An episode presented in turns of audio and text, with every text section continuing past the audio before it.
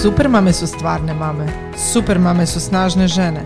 Super mame su zajednica žena koje se međusobno podržavaju. Super mame.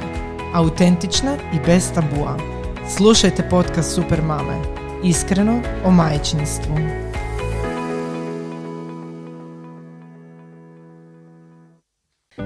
Sponzor današnjeg podcasta je Dormeo. Dormeove emotivne sojice su puno više od običnih plišenih igračaka s kojima se djeca inače igraju. Naime, svaka sojica predstavlja određenu emociju kako bi naučila djecu da je svaka emocija dobra emocija. Kako djeca rastu i otkrivaju svijet oko sebe, važno je da prepoznaju i razumiju osjećaje s kojima se susreću, te da se na kraju nauči nositi s njima. Dormeo sovice im daju priliku da istraže svijet osjećaja na zabavan i siguran način, a super je što u sebi skrivaju jedno iznenađenje. Nevjerojatno mekanu dekicu. E, Pozdrav dragi super mame, ja sam Sonja, vi slušate podcast Iskreno o majčinstvu. E, Današnja tema su nam emocije. E, Razgovarat ćemo o tome kako s našom djecom zapravo razgovarati o emocijama, jer većina nas kroz djetinstvo je nekako, um, nismo baš imali privilegiju razgovarati s roditeljima kako se oni osjećaju, kako se mi osjećamo, zašto se tako osjećamo.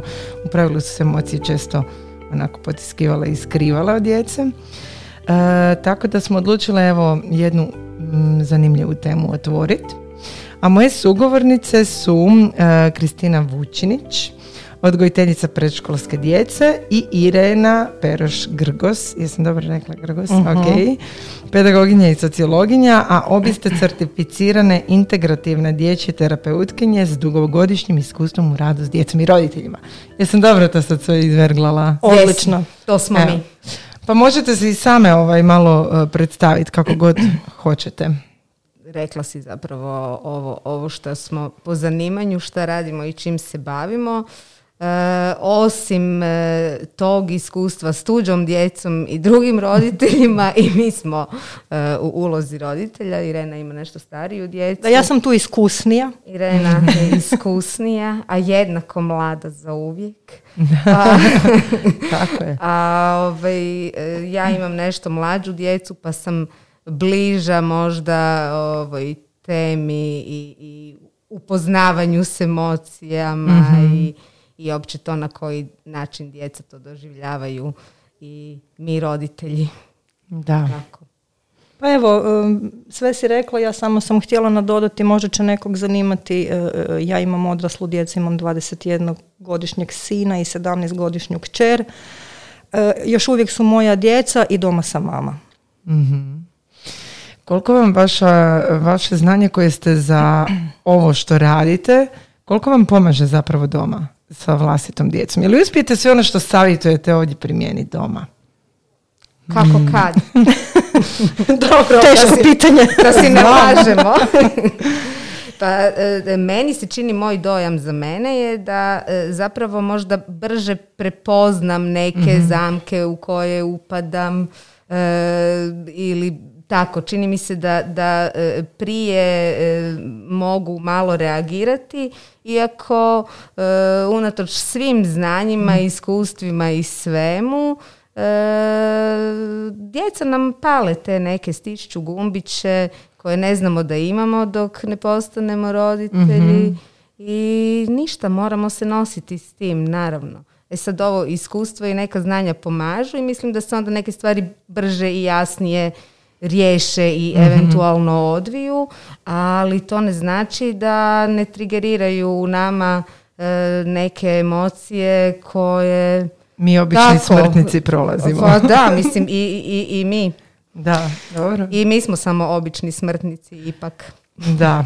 Meni je osobno još tu jedan benefit bio toga što sam lakše prepoznavala što se meni događa u toj situaciji. Zašto se meni stišću određeni gumbi kad moje dijete napravi to i to, posebno ako je to ono dijete koje mi e, po karakteru nije baš slično. E, ali onda opet ste nesigurni pa je jako dobro što sam imala Kristinu pa onda možemo prokomentirati šta ti misliš ja sam to ovako, pa da li je možda bilo dobro nekako drugačije. onda ona kaže ne, ne, dobro je, pa mi je već lakše jer sam na dobrom putu. Da, da. Ovo je jako dobro ima tako ono jednog partnera koji će e, um, onako pomoć kroz razgovor. To je odlično. Je, bez Odlično i mislim da, da ja sam tu zahvalna što mogu to još uvijek svakodnevno primjenjivati jer moja djeca bez obzira na dob i dalje su mi djeca. Naravno. I dalje smo u odnosu i komunikaciji koja evo nekad zapne u nekom momentu. Da, bez obzira na, na iskustvo, znanja, vještine i, i svašta to nešto, ovaj, te e, refleksije naše međusobno su nam jako nužne Da. i korisne. Da. Mislim Da. čovjeku i kad, eto to, znači ona kaže ne bi ništa drugo, u njima imam puno povjerenja, ali već, već je olakšanje kad znaš da je dobro to što si učinio. Uvijek možeš bolje, Da, naravno. ali da već nisi totalno fullo, već to puno znači. Uf, da, znam. Kao mama znam jako dobro to. Kad barem znaš da nisi ono skroz fulao cijelu, ceo futbal, kako bi rekli. Pa Dobro, nekad fulaš i skroz, šta? A je, ali da. mislim sve je isto podložno i popravljanju i ispravljanju. Važno je samo stvari osvijestiti i ok je i griješiti i priznati pogrešku. E, Važno je i da smo takvi modeli. Je, slažem se. Pa mislim da je to odlika dobrog roditeljstva. Mislim, nema savršenog roditelja. Pa da. tako je, koji ne griješi. Svi mi nekad pogriješimo, ali onda poanta što iz toga naučimo. Da li naučimo i krenemo dalje pa drugi puta odradimo drugačije. Da, Pa da, i mi kad djeci priznamo pogrešku i kad se ispričamo za nešto i to, zapravo im šaljemo poruku to da ne moraju oni biti neprekidno savršeni, da mi nemamo neka nerealna i nemoguća očekivanja, da i oni smiju griješiti i da je ok, da ćemo svi zajedno iz toga nešto naučiti i dalje rasti. Jer će griješiti, samo su djeca. Da, ovo je jako dobro, zato jer e, često puta nam se, barem nama roditeljima e, koji nismo u struci, često se dogodi da težimo tom nekakvom savršenstvu ili nam je nametnuto savršenstvo sad pogotovo kroz razno razne društvene mreže, portale o roditeljstvu, super mame ove koje stalno govore sve super. Ko su te? Ovaj, da.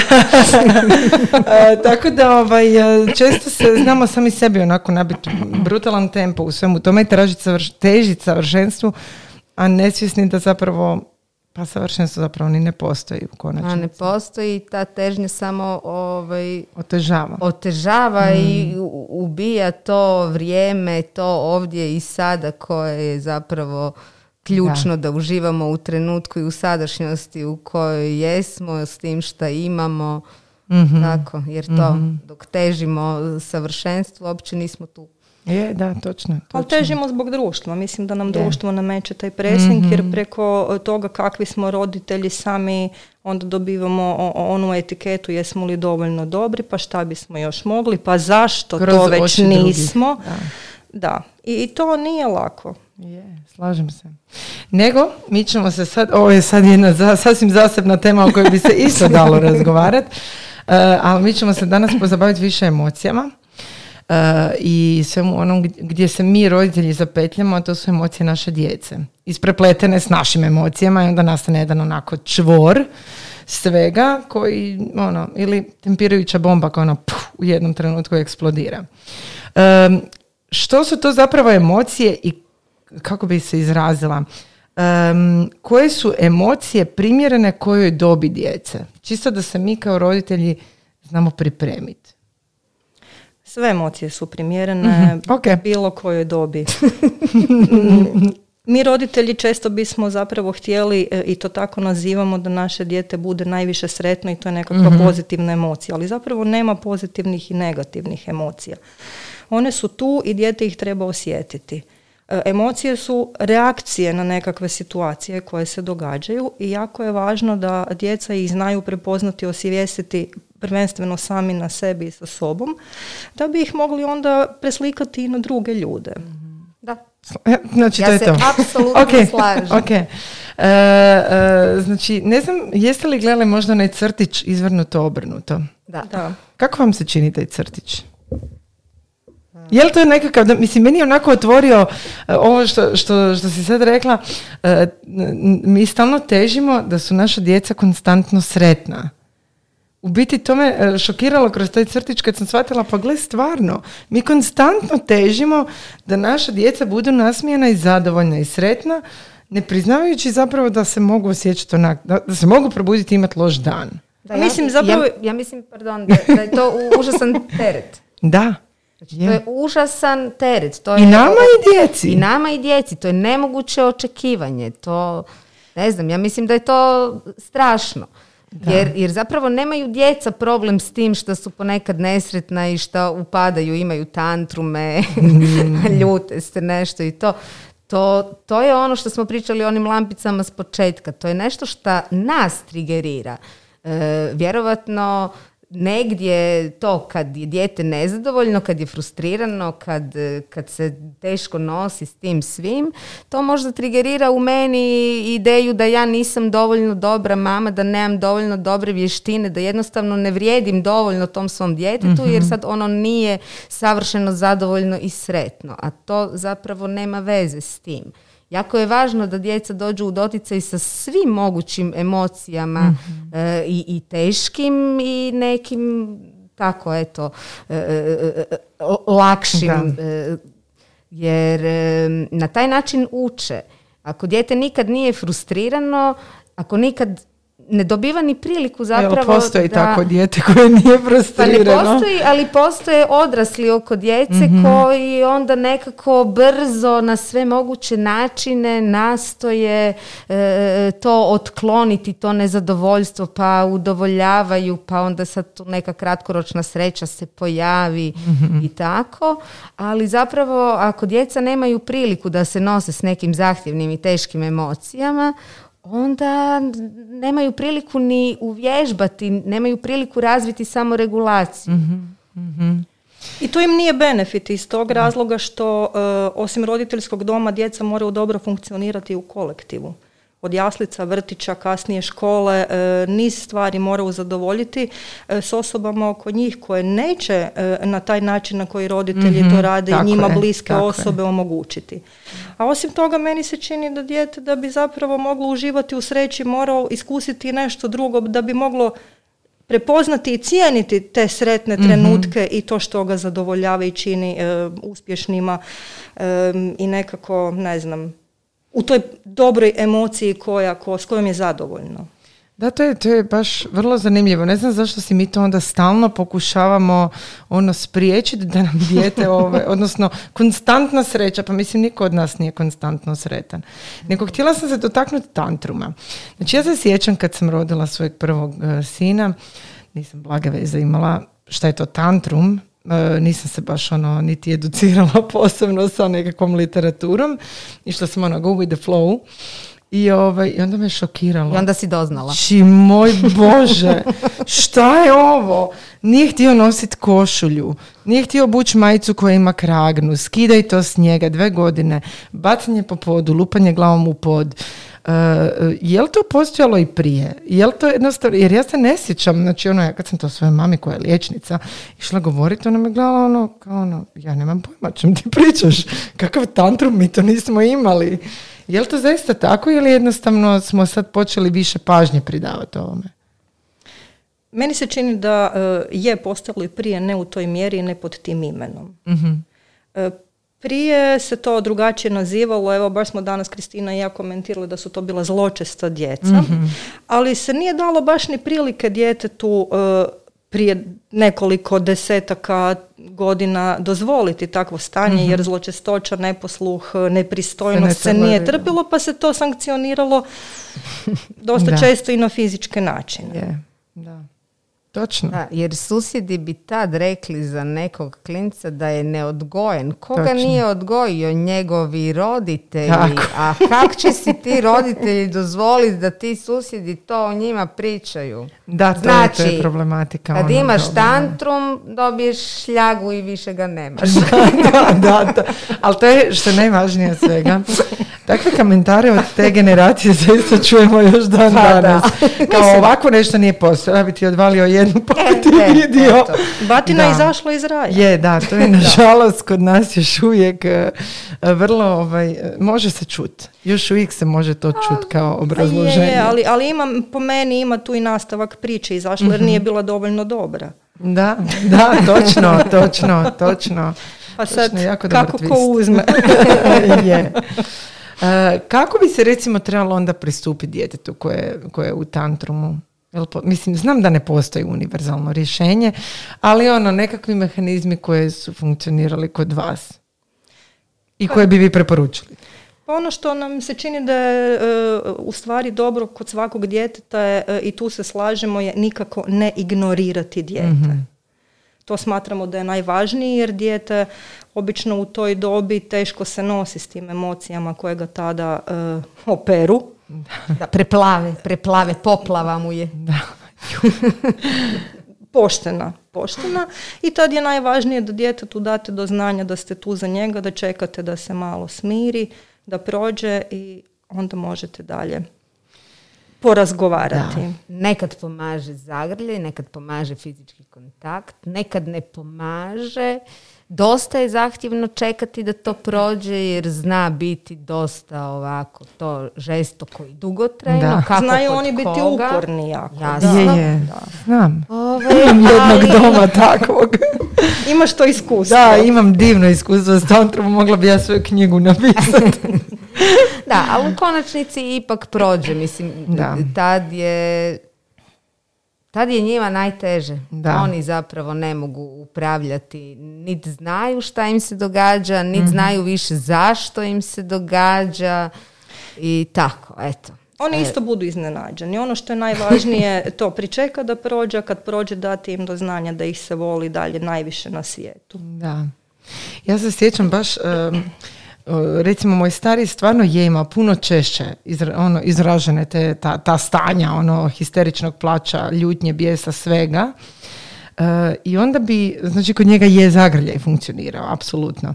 Samo što sam ja sebe morala smiriti u nekim trenucima da bi ga mogla uopće zagrliti. I onda bi ga pitala što ti je bilo. I on bi meni svaki put rekao, nemam pojma. Ne jako znam." je to iskreno odgovorio. Da. Da, oni I stvarno ne to je- znaju da, to ne objasniti. znaju. Ali zapravo onda sam ja to reflektirala na sebe, jer meni se zna dogodit da isto tako, jednostavno, evo, pitao me bio jedan put, mama, zašto si ti stalno nervozna?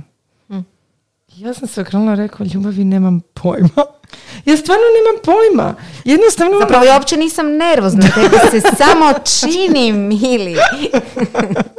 morat ću malo neko diplomatski neki odgovor za njega. Kako misliš mama nervozna? Mama nervozna. Ali mislim Da, ne znamo, ne znamo Da. mi odrasli jer naši obrambeni mehanizmi isto rade za nas. Je, da, točno, točno. Dakle, e, u biti bi se trebalo pustiti da, ono, ispuste sve te osjećaje vani. Da, bilo bi važno isto tako da ne upadnemo, znači to je nama teško podnijeti jer, jer objektivno je teško slušati tu dreku, to nas čini nervozno. Mhm. Oprosti, posebno ako imaš publiku pri tome. E, da, da. To je kad je doma. Kad je doma, to se još da Onda je lakše. Da, Da, da, jasno, u javnosti je sve još puno teže, jer ipak smo mi nekad od naših roditelja čuli da susjedi nešto misle o Da, nama. da, E, da, to je istina. E, i- da, ali e, šta sam htjela reći? E, Važno je djecu ne ignorirati, e, važno je pritom ostati pribran ako je ikako moguće, jer isto ne pomaže da, da ti vrištiš zajedno s djetetom, jel to isto ovaj, ne- ne pruža djeci sigurnost, a, a nismo tad baš ni najbolji model. E, I treća i najvažnija stvar je e, nekako pokušat istrpit e, tu dramu, jer ako popustimo, ovaj, ako budemo nedosljedni i ako sad e, e, zapravo se ne držimo one neke upute koju je dijete dobilo prije tantruma, e, onda šaljemo lošu poruku, jel? Šaljemo mu poruku da zapravo, znači drugi put kad ti se ne sviđa uputa od mame ili tate, Ti- napravi još bolju Tako je. scenu, znači stisni dok ne popuste. Tako je, da. E, E, to mislim da je problematika većine roditelja danas. Ta dosljednost i u biti brkanje dosljednosti i postavljanja granica sa onim nekakvim kao autoritetom koji se često veže uz... Ima negativnu Da, konotaciju. ima jako negativnu konotaciju. A ne bi smio, nama je baš žao zbog toga. Jel tako? Da. Ali meni se čini zato jer se i brkaju pojmovi. Da. Autoritaran odgoj nije isto što i biti e, autoritet roditelj. Mhm. E, jer e, ovo drugo je zapravo e, da si dobar model koji vodi dijete. Mhm. Autoritaran nije poželjen. To su oni nekadašnji stilovi odgoja i Više militaristički. Da, Da. da. stil gdje, ovim gdje nema baš puno uvažavanja. Tako je, zapravo da. kao e, postoje u literaturi tri neka odgojna e, osnovna stila, to bi bili e, autoritaran, to je taj nekako militaristički bez puno uvažavanja, bit će tako kako ja kažem jer ja Mhm. tako kažem jer ono ne znam ni ja šta govorim. Da, da. Ali ovaj, e, e, drugi bi bio ovaj prepopustljivi gdje se često, to je dosta danas mi primjećujemo jedan trend e, da zapravo e, ljudi su skloni tome e, da e, ulaze u neke nekako partnerske odnose s djecom, da su si e, e, ravnopravni, a to je zapravo užasan teret za djecu. E, djeca i odrasli ne mogu biti ravnopravni. Vrlo je važno uvažavati djecu, važno je čuti što misle, koje su njihove želje, šta su njihove potrebe, ali odrasli trebaju biti vođe i trebaju zapravo davati djeci neke jasne put- e, upute, jasna očekivanja i u konačnici oni trebaju odlučivati jer su oni odgovorne odrasle osobe za sebe i za svoju djecu. Tako je. Ovaj, e, I to sam sad rekla, to sam pričala sad o, O stilovima o stilovima odgoja. odgoja i o, je, o varijanti ovoj prepopustljivoj, Dobro. o ovoj prepopustljivoj varijanti Da. koja zapravo pruž- ne pruža djeci sigurnost nego upravo obratno. To kad su Mhm. e, odnosi između djece i roditelja ravnopravni, to je e, jedan teret odgovornosti djeci za koju nisu spremna. Tako da Mhm. zapravo autoritativan odgoj je ovaj podržavajući, a uvažavajući, a pritom je jasno Postavljene vodstvo granice, i da. jasno su postavljene granice i zna se ko je u priči odrasla osoba, e, ko je dijete i to je to. To je ono što je najprihvatljivije, najprikladnije i što djeci zapravo pruža najveću sigurnost. Da. E sad mi je prošlo kroz glavu, često puta ovako u razgovoru sa, i sa svojim prijateljicama i sa ovako e, svojim pratiteljicama, dođem do zaključka da je e, jako puno djece danas hipersenzibilno. Čini mi se kao da je nekakav porast djece koje su ono pretjerano osjetljive ili onako, ili je to možda samo nekakav moj subjektivan dojam. Em, čini li se vama, evo u radu, u vašem radu, da, da, da danas nekakav porast djece koja su pretjerano osjetljiva i da li uopće taj pojam postoji kao hipersenzibilno dijete? Postoji, jel tako? postoji. Postoji. E, I kako se sa takvim djetetom recimo nositi? Kako mu pomoć sa emocijama? Puno sam pitanja postavila. Da, mislim, pojam kao takav svakako postoji. Da li je zaista u porastu baš hipersenzibilnost em, ili nešto drugo, to je sad možda isto za jednu diskusiju.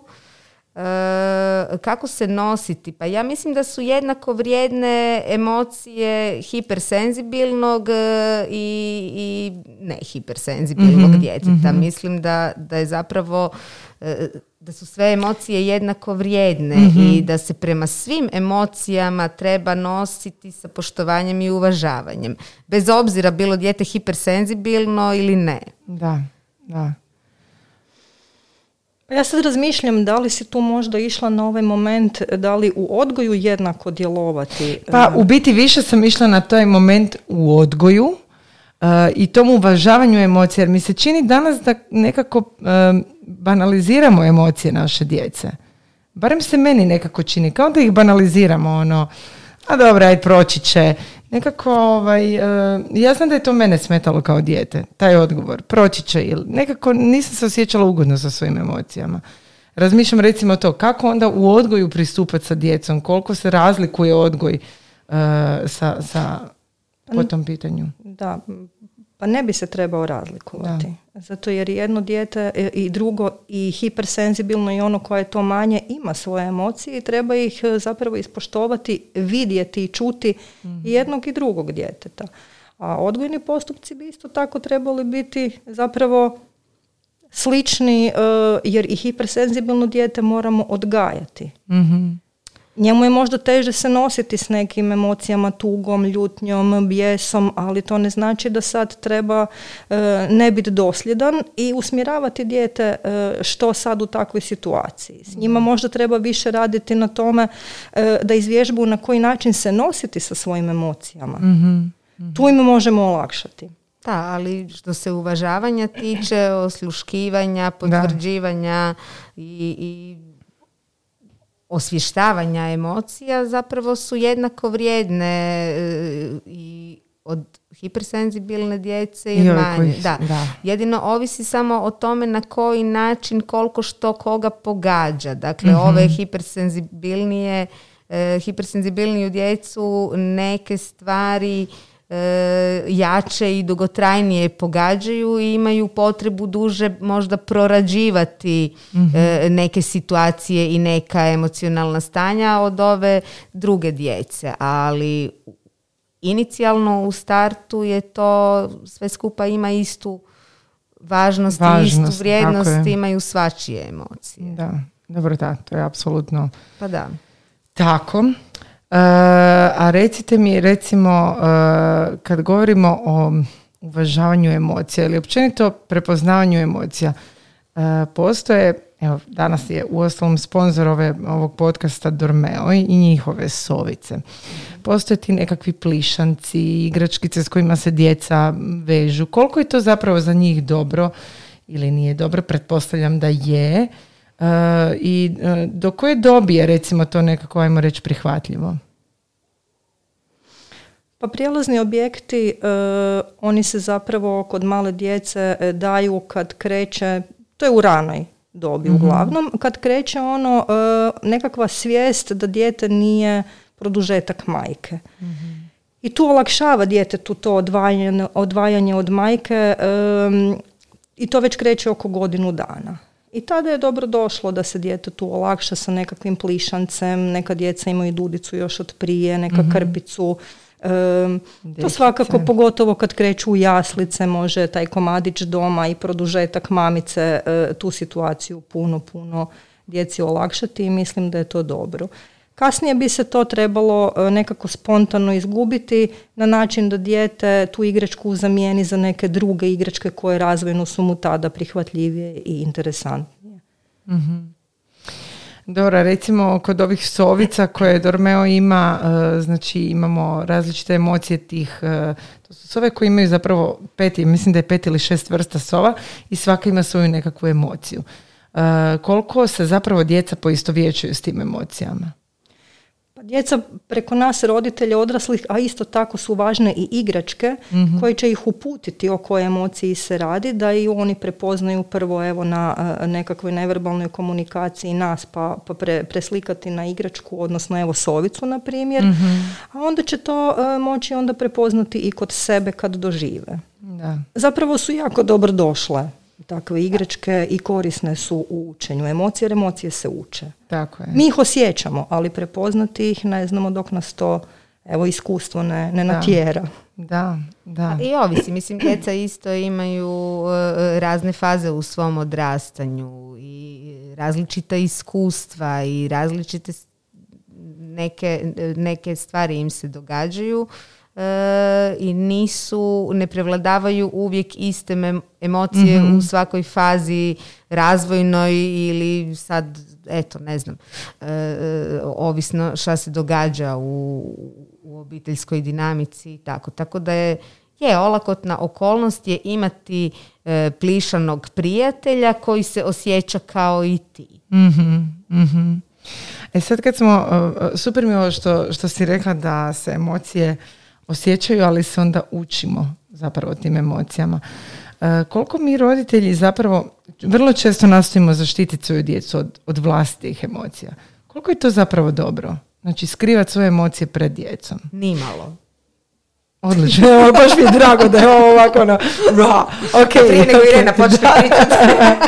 ok.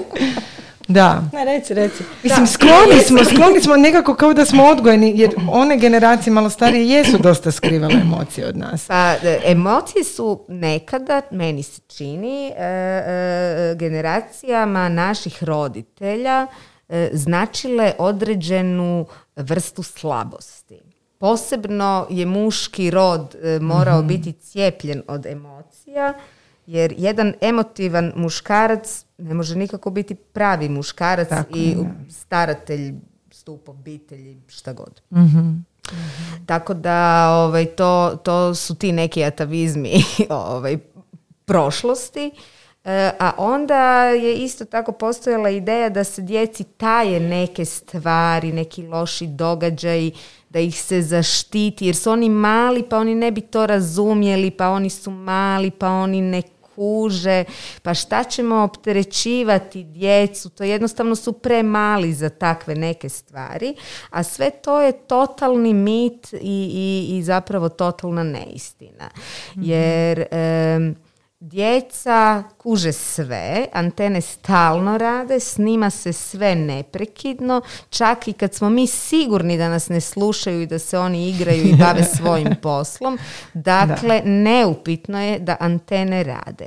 E sad, problem je onda e, e, što djeca načuju nešto tu i tamo, e, neki sadržaj, koji onda nije da njih ne brine, e, nego obzirom da ne znaju cijelu sliku, oni onda nadograđuju to nekom svojom fantazijom koja je često puno gora i, i, i zastrašujuća e, e, i puno nekako ima lošije ishode u njihovim glavicama nego što bi bilo da im se ispriča stvarna situacija i stvarna priča. A, I još jedan moment, e, mi smo modeli djeci, i dakle, kad mi pokazujemo svoje emocije e, i kad si dozvolimo da smo tužni, da smo nervozni, da smo umorni, e, da smo ljuti, zapravo djeca posredno uče tada od nas kako se nositi s tim emocijama. E, kako oni uče po modelu. Ovo sve što mi pričamo o djeci je možda 30% bitno, a ovo sve ostalo šta, šta vide kroz našu neverbalnu komunikaciju je zapravo puno snažnije, moćnije i značajnije. Tako da, e, da, kad se mi osjećamo na određeni neki način, dajmo i njima dozvolu da se i oni Mogu mogu, tako tako osjećati, da je to normalno, da je to prirodno, da je to važno. Važno je ne potiskivati emocije jer ne želimo razviti neke ovaj, anksioznosti i ne daj Bože, Da, to psihosomatske baš, e, bolesti. to sam baš htjela reći. Koje bi bile posljedice, recimo i tog e, strogog odgoja, e, dječaci ne plaću, em, znači meni je to dječaci ne plaću, možda zato jer imam dva dečka, mene to uvijek strašno ovaj, smetalo. Zašto? Zašto konstantno to? Koliko to negativno utječe na našu djecu? Jako negativno. Zato jer e, ono što smo već na početku rekli, sve emocije su takve kakve jesu i tu si, dobro došle su kad ih osjećamo, a posebno je važno da ih onda i pokažemo da izađu, da danas sutra nemamo čir na želucu, da danas sutra Ili nemamo... nešto gore. da. za početak. Da. E, dijete koje ne smije, ne osjeća se dobro e, s iskazivanjem emocije, jer evo nije dobilo e, poruku da je to prihvatljivo, e, postaje nesigurno dijete. S vremenom se to razvija u jednu anksioznost, odnosno tjeskobu koja kasnije prerasta i u agresiju i u psihosomatiku, baš ovo, ovog čira na želucu kojeg smo spomenuli ili nešto slično. To budu različite, različite glavobolje, trbuhobolje, e, povraćanja, proljevi i tako. Mislim, da sad ne duljimo. Da, da, da, da, da. Da. A i to, zamisli da si ti sad jedan mali dječak koji si, ono, tužan si sad zbog nečega, jer je potpuno normalno da si tužan, to je potpuno legitimno, a znaš da e, tvoja mama ili tata očekuju da ne plačeš. Dakle, ako se ja sad rasplačem, Pitanje je da li će me oni opće voljeti dalje. E, Da li ja išta vrijedim ako sad plačem? E, Mislim, u svakom slučaju osjećaj da ne ispunjava očekivanja. Tako je. E, a to već stvara tjeskobu. A on ima, mislim, osjeća najprirodniju stvar na svijetu. I ima pet, na primjer. Ima pet, da. Da, I ono, pao je i voli ga, šta ne bi flako.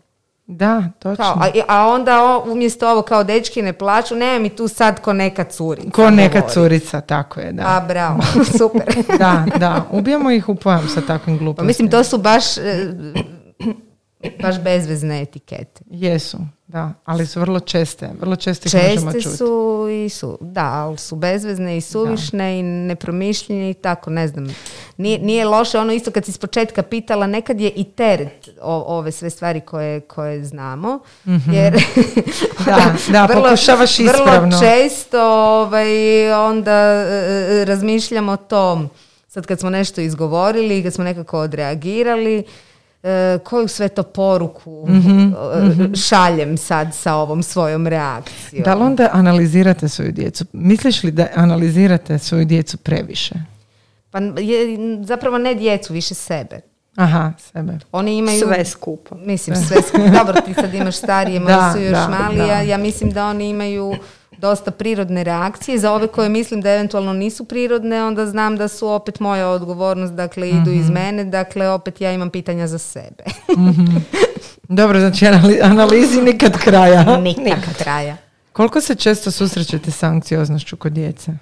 Prečesto. Prečesto. Da, u Koji su triggeri najčešće? prečesto. Pa, Triggeri su različiti. Da. u stvari. Anksioznost je ono što je sve, sve nekako e, više izraženije. E sad, nažalost je situacija takva da, da to budu i ovi vanjski momenti, ali budu i odgojni, budu zahtjevi koji su od e, kolektiva, vrtića, škola, očekivanja su na djeci previsoka, dok s druge strane se ne znaju nositi e, e, s tim frustracijama koje doživljavaju. Da, je, jedna od čestih što se tiče baš e, e, obiteljske dinamike i ono što, što ako zanemarimo vanjske utjecaje, e, ono što je često trigger je ovaj e, prepopustljivi partnerski odgoj. Mm. Znači, prepopustljiv partnerski odgoj, Da. odgoj vam se čini da je možda jedan od Da. češćih uzroka anksioznosti kod djece. Je. Da, Znači, nevjerojatno. Da, zato jer dijete ne osjeća sigurnost koju Tako mu je. roditelji trebaju pružiti. E, mi često roditeljima kažemo da je to e, ko da djetetu date kormilo na brodu i ono mora e, plovit, a nema, nema kompetencije, vještine i znanja za to. Da. Sad zamisli da nama to neko da koji nemamo pojma za brodom. Odrasli Onda smo. bi Da, ono ali to je poludio tako. A Znači, odrasli kad, smo. kad djeca odlučuju o svemu, to je strašan teret odgovornosti. Oni nisu spremni za to. Da. I isto se negdje pitaju djeca, mislim ništa to nije na svjesnoj razini, ali postoje neka pitanja kao gle sad, ja tu guram, stišćem, oni popuštaju, može biti kak ja hoću, oni su kratkoročno zadovoljni. Da. Ali, Da, dugo, ali dugoročno su u super stresu, jer ako sam ja jači od njih, pa čovječe, ko stoji iza mene, ko mene čuva, ko, od, od- Ko će me zaštititi u situaciji u kojoj se ja ne mogu snaći? Ko će mi pomoći? Ko će me voditi? a bezbroj je situacija u kojima se ne mogu snaći jer imaju godina koliko imaju i ne trebaju se još znati snaći u situacijama. Oni to od nas trebaju naučiti. Da, da. Nevjerojatno, znači sad ste mi ono totalno, ovaj, nisam uopće očekivala ovaj odgovor, moram A, priznati. sorry. Mislim, znala sam uvijek za tu ono granice, da, da to njima stvara sigurnost, zato jer sam ono, kad su krenuli Da, tantrumi pri- kod mene, onda sam prvo što sam čula je bilo to, ok, moraš postaviti granice jer on ti u kaosu jer nema pojma šta ni kako. Tako da taj dio sam znala, ali bome ta odgovornost da sa tim prepopustnim ponašanjem možeš biti trigger za anksioznost, to Da, mi je... to je medvjeđa usluga. To u Da. To je Da. Medvjeđa jako usluga. ozbiljno, ozbiljno, ali je tako zapravo. Kako se anksioznost očituje kod djece? Mislim, spomenula si bila sad uh, trbobolju i slično, ali ono, na što bi roditelji trebali možda više još obratiti pažnju? Pa osim ove psiho, psihosomatike e, manifestira se u različitim strahovima. Mhm. E, djeca školske dobi ne bi trebala imati takve strahove koje onda doživljavaju, na primjer strahove od e, zadaća, strahove od odlazaka, novih sredina, novih upoznavanja, strahovi od toga da neće uspjeti ispuniti ono što se za školu očekuje. U biti je ogromna količina nesigurnosti. Stalno nisu sigurni da će uspjeti i da su dovoljno dobri, da su dovoljno vješti, zapravo jedan manjak samopouzdanja. E, to sam baš htjela reći. I kako sad onda bildat to samopouzdanje djeci? To treba e, zapravo vrlo rano početi na način da e, djeca odrađuju, odnosno da ih se osamostaljuju u stvarima u kojima e, se to može, odnosno koje su primjerene za dob. mm je li to recimo sudjelovanje i u kućanskim poslovima? Nego što. Svakako. Je li tako? Svakako. Da, to, to je meni nevjerojatno kada ovaj, ja sam svoje dečke tako ono krenula da mogu pokupiti sa sobom, staviti meni u kuhinju i slično. E, par puta sam dobila ovaj opasku kao, bože dragi, što izrabljuješ jednu djecu, pusti ih, nek budu djeca. A meni se nekako Imaće portal Super Robovi. odlično, odlično, da. A meni se baš činilo da ono, njima je to čak i zabavno bilo pa, kroz igru kao prvo im je zabavno, kao drugo oni se osjećaju e, dobro i važno kad mogu pomoći, kad su korisni, kad su uspješni u nečemu, da bi e, samopouzdanje raslo i pozitivna slika o sebi, moraš biti uspješan u nečemu. Na osnovu znači, čega će se graditi djecu tjerati da čiste po stanu za bolje samopouzdanje. I onda kod susjeda.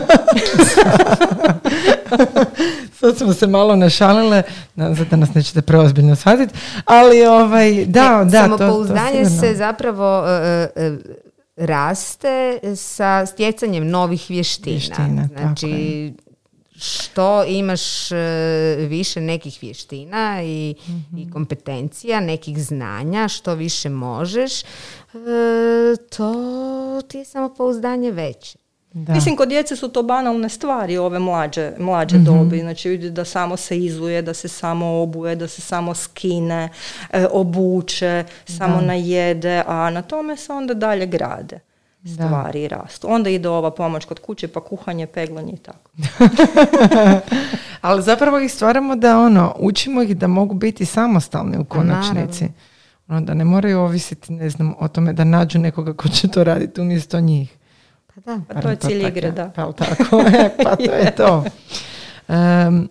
a recimo uh, kada pričamo o situacijama uh, bijesa kod djece ili recimo kad su djeca žrtve nasilja u školi, uh, na koji način da se roditelji recimo tu ophode sa djecom? Ja znam da je to zasebna tema i to je poprilično onako osobujna i opsežna tema, ali čisto da se malo tog, tog dijela dotaknemo. Koliko se često susrećete s djecom koja su žrtva nasilja? Pa isto nažalost sve više. Da, ja, oprostite, cure, ja se samo moram malo vratiti mm još na ovo samopouzdanje. Može. Dakle, e, uz samopouzdanje, e, osim samopouzdanja, strašno je važno i samopoštovanje. E. Jako dobro, da. A to samopoštovanje će imati veze i, i, i sa ovim sljedećim pitanjem koje si već postavila. E, ali to je tako dobro Znači, ja ću sad ono otkriti s vama jednu vrlo intimnu stvar. Znači, davno kad sam krenula tek ja na svoje nekakve razgovore sa stručnim osobama za mentalnu higijenu, uh, ja sam dugo mislila da je moje samopouzdanje nisko. Da bi došli do zaključka da je moje samopouzdanje skroz ok, ali da je moje samopoštovanje onako na klimavim nogama totalno sam se šokirala. Jer ja sam u poštovanju, pa niko o tom ne priča. Da, a to su dvije različite stvari i ne idu ruku pod ruku jedna s drugom. Mislim, ne trebaju ići i često i ne idu, da. Da. da Koja je zapravo razlika? Dakle, e, ja bi onako, ako banaliziramo, najjednostavnije e, e, bi rekla da je samopouzdanje se odnosi na to, na naša znanja, kompetencije i vještine mhm, koje mhm. imamo. Dakle, ono što dobro radimo, što znamo da možemo i tako. To bi bilo ono što nam gradi samopouzdanje. A samopoštovanje se odnosi na ono kako smo sami sa sobom, koliko si vrijedimo, mhm. koliko se osjećamo vrijedno, koliko se cijenimo.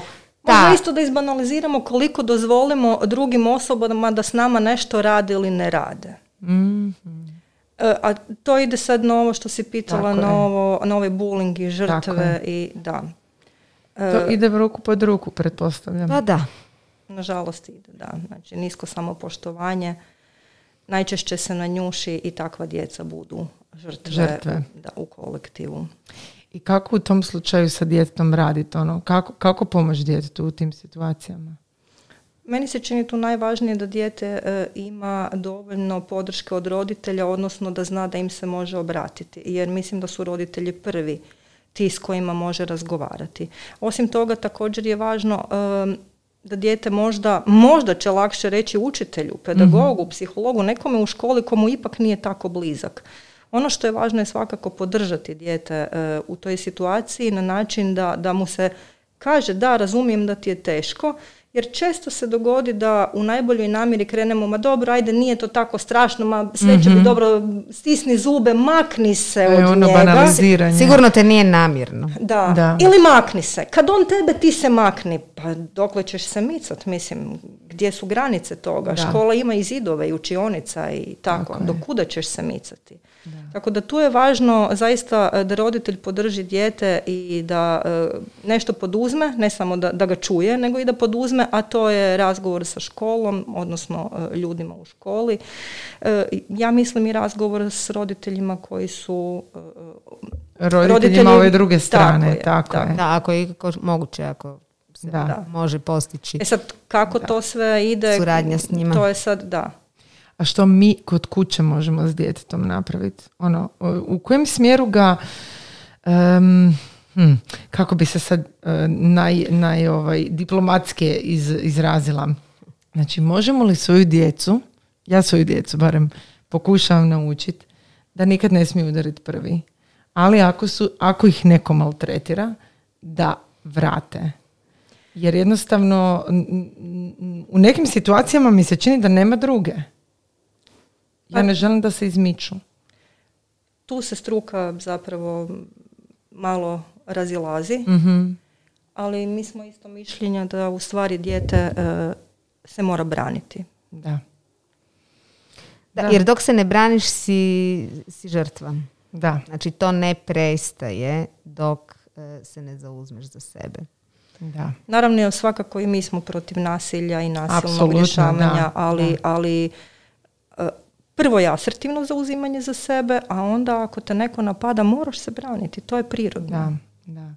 Možda da pojasnimo što je asertivno uh, zauzimanje za sebe. Pa za početak kad se događa e, nekakva situacija da dijete jasno kaže e, stani, to mi se ne sviđa. Ne želim da mi to radiš. Sad Prestani. prestani. Da. Zapravo jasno upozorenje. Recimo korisnije je da roditelji to vježbaju sa svojom Mhm. djecom od ovog pa joj, vi ste prijatelji, pa sigurno Da, da. te nije htio. Da. Pa do, joj, dobro, pa nije to sad tako baš strašno. Da. A ti si preosjetljiva. To dijete Da. se više neće povjeriti roditelju. Tako je. Da. Znači, za početak prva vježba je ok. Kad Stani. se to sljedeći put desi, šta možeš reći? Mhm. Šta možeš tad učiniti? Da. A još prije toga ja bih rekla je korak gdje kažete djetetu, a joj čujem da ti je to bilo teško. Da, pa to je grozno. Nisi se dobro osjećala, jasno. Da. Zapravo uvažiti njihove osjećaje. To je To je ono što od početka pričamo. Uvažiti da se oni osjećaju je. loše, ugroženo. Kako god se Da, osjećaju. kako god se osjećaju. Znači sad um, umjesto... Izreflektirati emociju. Da. Da, jer čini mi se da smo nekako možda od posla i svega onako kao da pre, ono ne čujemo, preletimo preko cijelog dana i možda ovaj, je tu isto, tu trebamo, trebamo više slušati u našu djecu.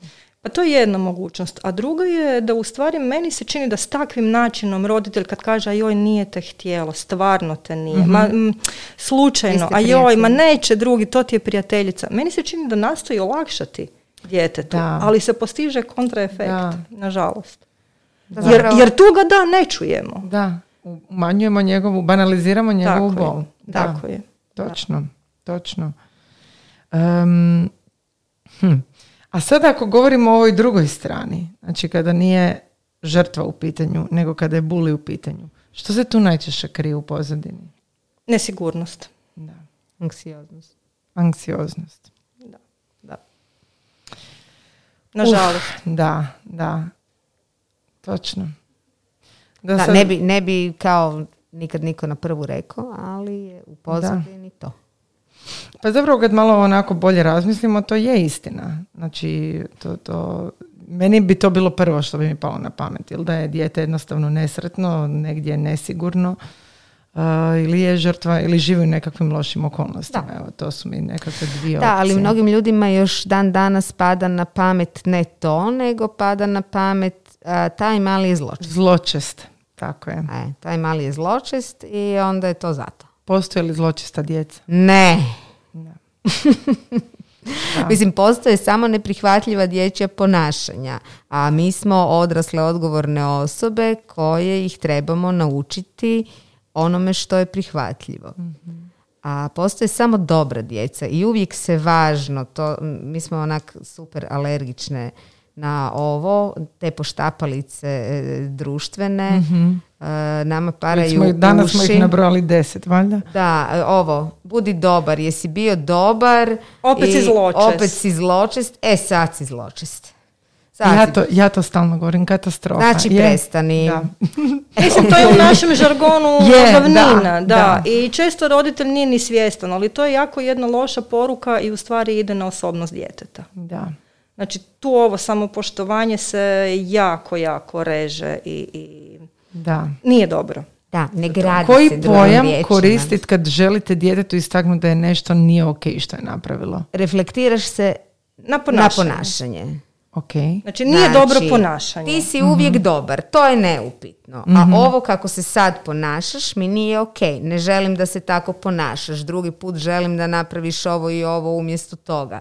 I slično. Dobro. Dakle, dijete kao takvo je uvijek dobro. Jer isto, e, djeca koja slušaju opet si zločest, bio si zločest, sad si zločest, pa si zločest. Znači, djeca negdje žele ispuniti roditeljska očekivanja. ja. I kad mu stalno ponavljaš da je zločest, pa šta bi on drugo bio nego zločest? Ma mislim, i kad ne želi, ali mu šaljemo poruku da je takav, a dijete e, bezuvjetno vjeruje roditelju kad je malo. I ako roditelj ponavlja da je zločest, a šta, Počne zločest je? da je zločest. Da. Da je nego zločest. A i tad ga se možda, možda ga se inače ne vidi. Ne Da. čuje. Ali Da. kad se ponaša nekako ovaj, kako ne bi trebao, Misliš kad je zločest? Zločesto. kad je zločest, Onda ga primjećujemo. onda ga primjećujemo. Onda reagiramo, onda Jer- skačemo odmah. Da, djeci kad nedostaje pažnje, oni ono ne biraju sredstva i njima je, ovaj, njima je bitno da ih se vidi i čuje. I bolja je bilo kakva pažnja, makar i negativna, makar da se neko malo dere na njega, Da. to je bolje nego kad je nevidljiv. Da. A mislim, djeca ni ne znaju, negativna i pozitivna, oni ne znaju šta je to, to znamo mi odrasli. A Da. oni samo guraju način na koji ju dobiju. Oni pale, pa, pa šta se upali? Da, da. E, a ovo, neke to neko, nepoželjna ponašanja češće pale lampice. Da. A mislim, kad onda napravi su nešto zločesto, da, zato Da. jer kad napravi nešto zločetno, skoči i mama i tata i sad Da, su nad da, njim pa točno. pola sata predike, pa ima ih samo za sebe. Da. No, Nije- nije to pažnja koju- Da, je htio, baš, baš sam htjela reći, da li, da li se tu onda radi, tu se zapravo radi o svojevrsnoj ucjeni. Em, ono, je- mislim, nisu klinci svjesni da je to ucjena, ali na neki način je. Moram malo onako biti na strani roditelja. Ne, definitivno. Mislim, i mi smo roditelji, ne brini. E, ja bih to nazvala više kao uvjetovano ponašanje. Jer kod njih to nije svjesni proces, barem u ovoj ranijoj dobi. Mi smo ih naučili da ih tad Je. bolje čujemo i Točno. vidimo. U slučaju da je tako. Točno. kažem ja da mislim je kod svih tako. E, i, I puno je lakše privući tu negativnu pažnju, ovaj, jer svi odmah reagiraju kad, nemam pojma, razbiješ kamenom Da, prozor. je, da. da, ili kad onda u tom slučaju istučeš nekog klinca možda u razredu. Pa možda, da. Moguće. Ovak, zgodno privući. Da. Koliko je to tek pažnje? Zgo- zgodno. Da, to je To pažnja. se angažira se dosta ekipe Da. oko toga. Da. Da. E, a još ovaj, ima jedan atavizam društveni koji mi je sad pao na pamet u ovom kontekstu, a to je, naše društvo je sklono onako kritiziranju, jel, to treba se naglasiti, te negativne stvari Mhm. trebaju biti naglašene, a ovo ako previše hvališ djecu, onda su ti razmažena. Je, točno. točno. I ono, to, mislim, te dobre stvari to se podrazumijeva, jer jasno je da je moja mala pristojno odgojena kakva bi bila kad je moja, ne? O, Da, to mi je isto poznato. To je isto točno, jel? Da. Tako da, ovaj, važno je istaknuti ove negativne stvari, a ovo pozitivno se podrazumijeva jer ne želiš imati ono razmaženu nezahvalnu djecu. Ne, I sad to baš previše grljenja i ljubljenja isto nije, nije dobro jer ti muški onda isto nekako ostanu Da, to čucice. Mamini sinovi, bla, Da, bla, da, bla, da, da, to je, to A, je to je baš ono totalna zabluda, mit i društveni atavizam. Tako da. Ali čini mi se da, Da. je ipak to nekako u, u, u, Da smo počeli malo to mijenjati. u jenjavanju. Da. Da, da. Mislim da malo. Da. E sad opet ne znam koliko ovaj, počeli smo mijenjati mi i ovo to kad si u društvu sebi sličnih, sa ljudi sa sličnim E, to je vrijednostima. istina, tako je, I okruženi tako, smo, kad da. smo, mislim, okruženi smo uvijek svi sebi sličnima, ne? Da. Pa onda prirodno je da, da slično razmišljamo, pa onda vis-a-vis toga imamo dojam da se te stvari mijenjaju jer ih možda te skupine da, ljudi kužim, da, mijenjaju da, i da. tako. Ali generalno ipak mislim da napredujemo.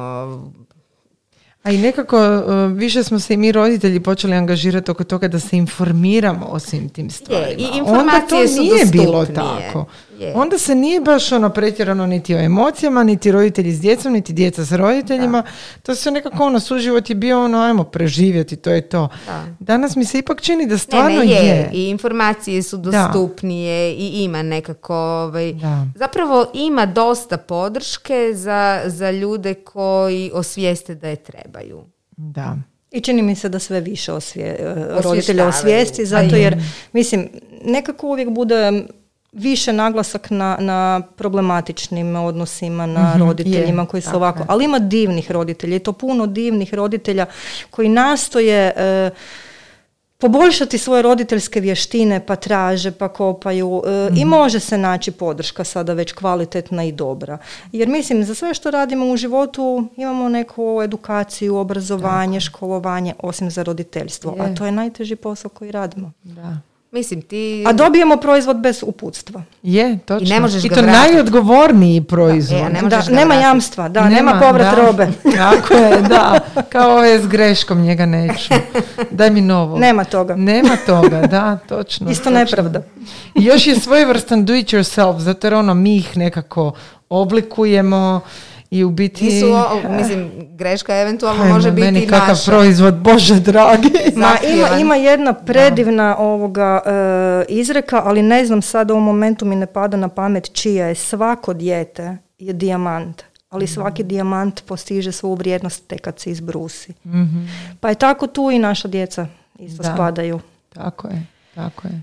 Ja sam se htjela- Nek, nek budu i drago kamenje, ajde. Da, je, je, Isto ga treba pobrusiti malo. je. E, htjela sam se samo, ako mogu Sonja, vratiti e, na ove e, buliće, odnosno djecu koja su agresivna e, prema drugoj djeci. E, tu ima jedna situacija u kojoj mi odrasli e, često krivo reagiramo kad se dogodi nekakvo nasilje.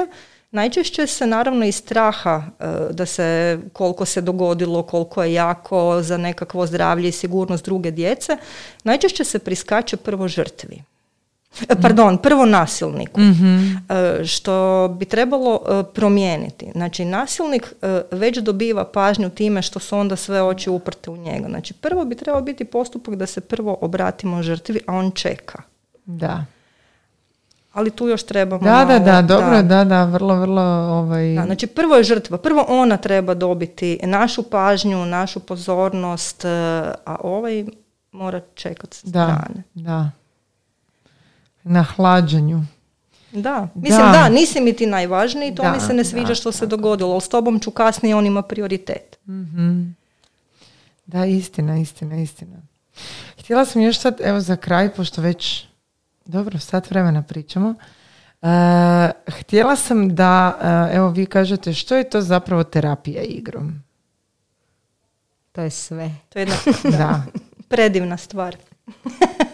Pa da, pa mislim, je, definitivno je, ali e, fantastično izvuči. Ja onda dok nisam znala o čemu se radi, sam si mislila, brate mili, kako je to super terapija, ono, Ali ajmo malo onak razjasniti što to točno zna, ono što vi kroz tu terapiju radite s klincima. Pa evo za početak da raščlanimo. Igra je djeci sve. Da.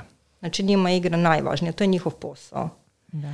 I to je medij kroz koji oni uče i mogu odraditi masu stvari za koje mi odrasli ne mislimo.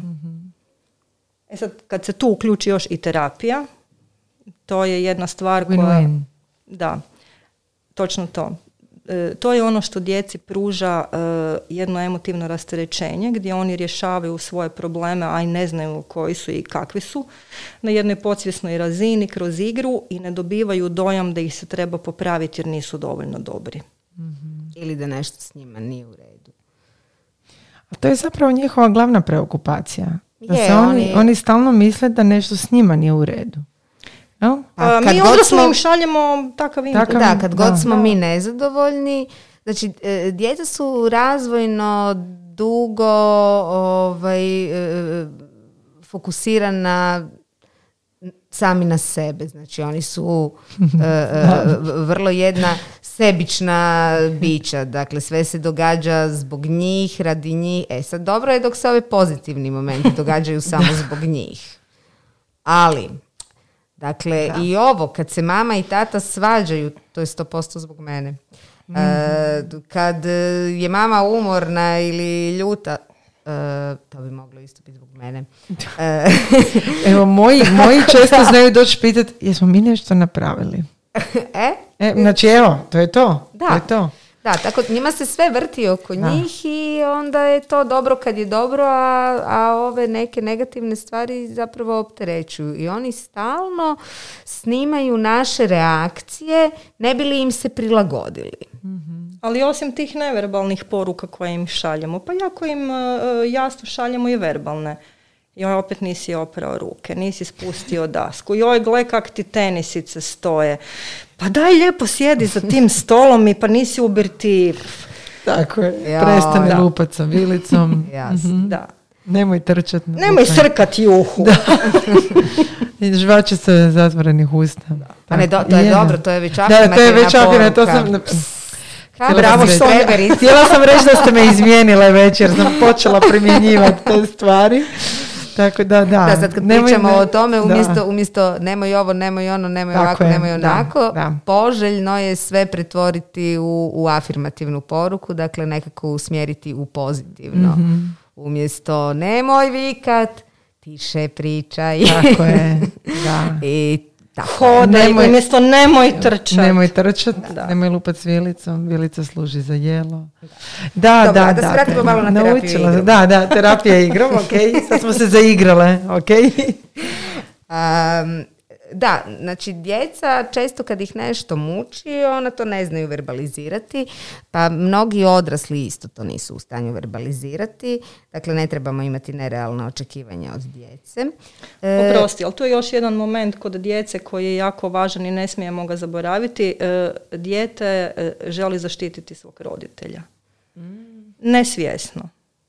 I tu e, jednostavno njegovi obrambeni mehanizmi rade na način da ne dozvoli uopće ni sebi priznat e, što se događa da ne bi povrijedio roditelja. Da. To je još jedan teret koji djeca nose. da. Puno, I je, te, onda- puno je te prtljage. Je. Ne bi čovjek rekao da je tako obzirom na to koliko nas ne slušaju. Da, da, ono kao čovjek cijelo vrijeme misli, "Pa, brate, mili, koliko ti puta moram to ponoviti. E. A zapravo oni cijelo vrijeme slušaju. Djeca uvijek surađuju. E sad, nekad surađuju ovo kako nam se sviđa, da, Da. su jako poslušni, jel? E, a nekad surađuju i nekim nepoželjnim ponašanjima jer nam tada šalju poruku da nisu dobro i da trebaju našu pomoć i da trenutno e, se ne mogu izboriti s tim što ih muči sami. E, a roditelji onda isto e, uvijek imaju e, tendenciju da nekako brzo to se dozna u čemu je fora i da se to brzo popravi jer kako ćemo imati nesretno dijete, to je, to je grozno i mi smo fail od roditelja ako imamo nesretnu djecu. E, I onda nude razno razna ono rješenja. Instant pa je, je, je, je, ti ovo, jel možda što nisi pojeo tri kockice čokolade nego dvije, jesi sad tužan zbog ovog. I onda klinci ono nemaju pojma sad šta im je, ali izaberu nešto od, od ponuđene palete. Uh, A ne, da Da. Bože, kad kredne ovaj, ovaj bijes. Onda Da. isto, joj, možda je zbog ovog, pa daj mu sad još kockica. Ma dobro, nek ne posprema, samo da prestane. Da, je. Ja ću nakon ovog podcasta ići posramljena doma. ne, Zašto? Već si dobila pluseve. Ne, dobro je, da, dobila Da. sam pluseve. Da smo ti rekli da si. Je, da, da, da, da, da. Pazi, tri plusa petica. Da. Je, da, točno. točno. Tu si, tu si. Fali mi još jedan, fali mi još jedan. E, da, da, E, da. I onda ovaj, je teško zapravo doprijeti do tih emocija jer, jer smo mi tu već e, involvirani smo na jedan drugačiji način nego što e, su terapeuti koji tek stvaraju odnos povjerenja e, da, s djetetom. kužim. Terapeut nije emotivno involviran kao roditelj. Da. Da, naravno. I nema očekivanja od djeteta kao roditelj. Da. Mislim, kao roditelj moraš imati očekivanja. Da, naravno. I to opet otežava i roditelju. Treba i te roditelje shvatiti, nije to lako. Eme, meni koji kuršlus.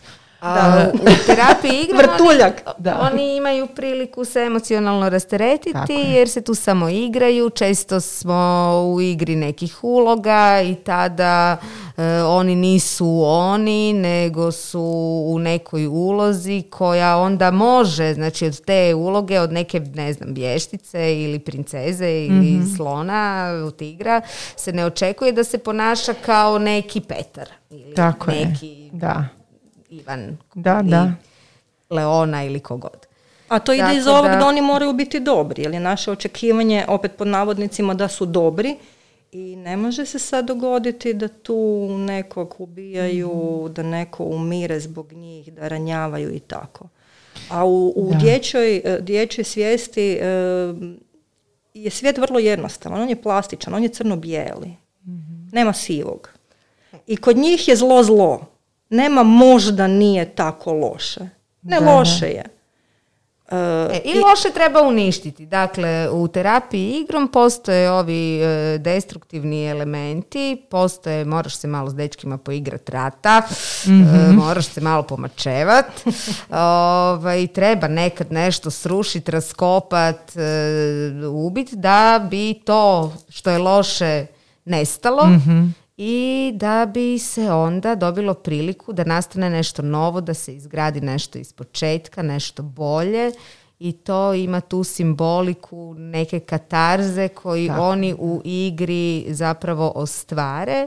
E, to onda integriraju naravno i u svoju stvarnost. E, mi smo tu da interveniramo kako mislimo i kad mislimo da trebamo, da ih potaknemo, da im pomognemo, da ih podržimo, e, jer tad oni nisu djeca, nego su, eto, neko- Uloge u koje se Tad su stave. oni u nekoj ulozi.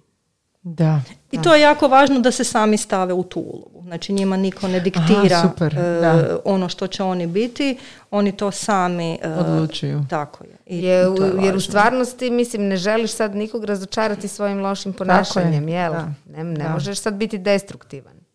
Da li bi mi kao roditelji, znači neovisno o terapiji igrom, pošto ne idu svi na terapiju igrom, e, trebalo onda recimo, trebali dozvoliti djeci da se igraju tih malo kao destruktivnijih igara. Da.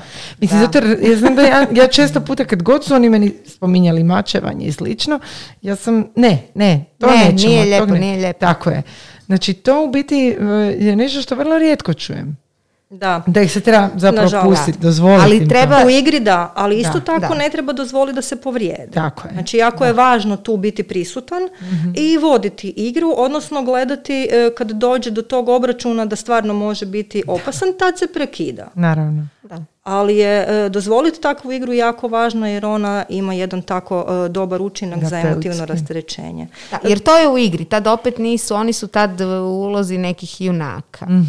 Zapravo imaju, znači, nikad dijete nije agresivno jer se agresivno igra. Da, da, a jasno. Dijete bude agresivno jer je nesigurno, jer je anksiozno i jer nema prilike e, kanalizirati svoju negativnu energiju ni kroz igru. Jer i u igri ne može biti autentičan, nego mora ispuna- ispunjavati neka očekivanja. Pa meni to zvuči kao strašan teret. Je, je. S tim da ako se u početku, jer dijete nije naviklo, dogodi da možda kad je igri prestala, dijete i dalje se nastoji mačevati ili nešto, roditelj, e, važno je da ga tada vodi i da kaže, slušaj, sad se ne igramo više tako, sada Da. stop. Tako je. To je opet naša... Za to je odgovoran roditelj. Tako Da, je. da. Tako je. A recite mi recimo kod curica, da ne zanemarimo curice, kako curice Mhm. tu agresiju kanaliziraju van? Bijes, ljutnju i bilo koje te osje- emocije koje zapravo često etiketiramo kao negativne emocije. Pa one isto često trebaju e, mačeve, trebaju pištolje, ali tu je isto se pojavi da su one zle vještice, čarobnjaci, dobro. zločeste kraljice i tako. U tom nekom, ajmo reći, ženskom svijetu. Fenomenalno. Sad ste me vratile u djetinjstvo, ja sam uvijek u igri bila ona loša. Genijalno. I to je super. Zato si danas Da, tako da, dobra. ok. Da, tako je, hvala vam. da, sad evo, nevjerojatno, ali uvijek sam u igri htjela biti ona A zločesta. da, da ispustiš što treba. Ti si Izaći. intuitivno znala kako se riješiti Da. emotivne napetosti. to. Vidiš ti to. A, dobro, ok. dobro, dobro, dobro. Evo, hvala vam. e, mislim, imam očekao da smo tek zagrebale ono po, po, po ovoj temi, ali, ali tako je to nama sa svakim podcastom, jer ovo su ozbiljne teme u kojima razgovaramo o našoj djeci i kako njima pomoć. A mi bismo mogli pričati satima. Tako je, da, da, Da. Generalno kao žene, a pogotovo kao terapeutkinje? Da. Da. Mi, Da. mi baš jako volimo to što radimo. Pa Baš to je ono. divno za vidjet. I to se osjeti. To Pa se da, ne, osjeti. hvala. Tako da ono, dovesti klince ovdje je ono, velika pomoć njima i roditeljima. Hvala. E. Hvala vama što ste sudjelovali u ovom podcastu. Ja sam sigurna da će biti još podcasta u, ćemo, u kojima ćemo različite teme obrađivati. Neke smo teme samo ovako malo načela zaslužuju puno ozbiljnije ono, i predanije ra- razgovaranje, ali to ćemo nekom drugom prilikom, obzirom da je sad već 9 sati i 40 minuta. Čini mi se.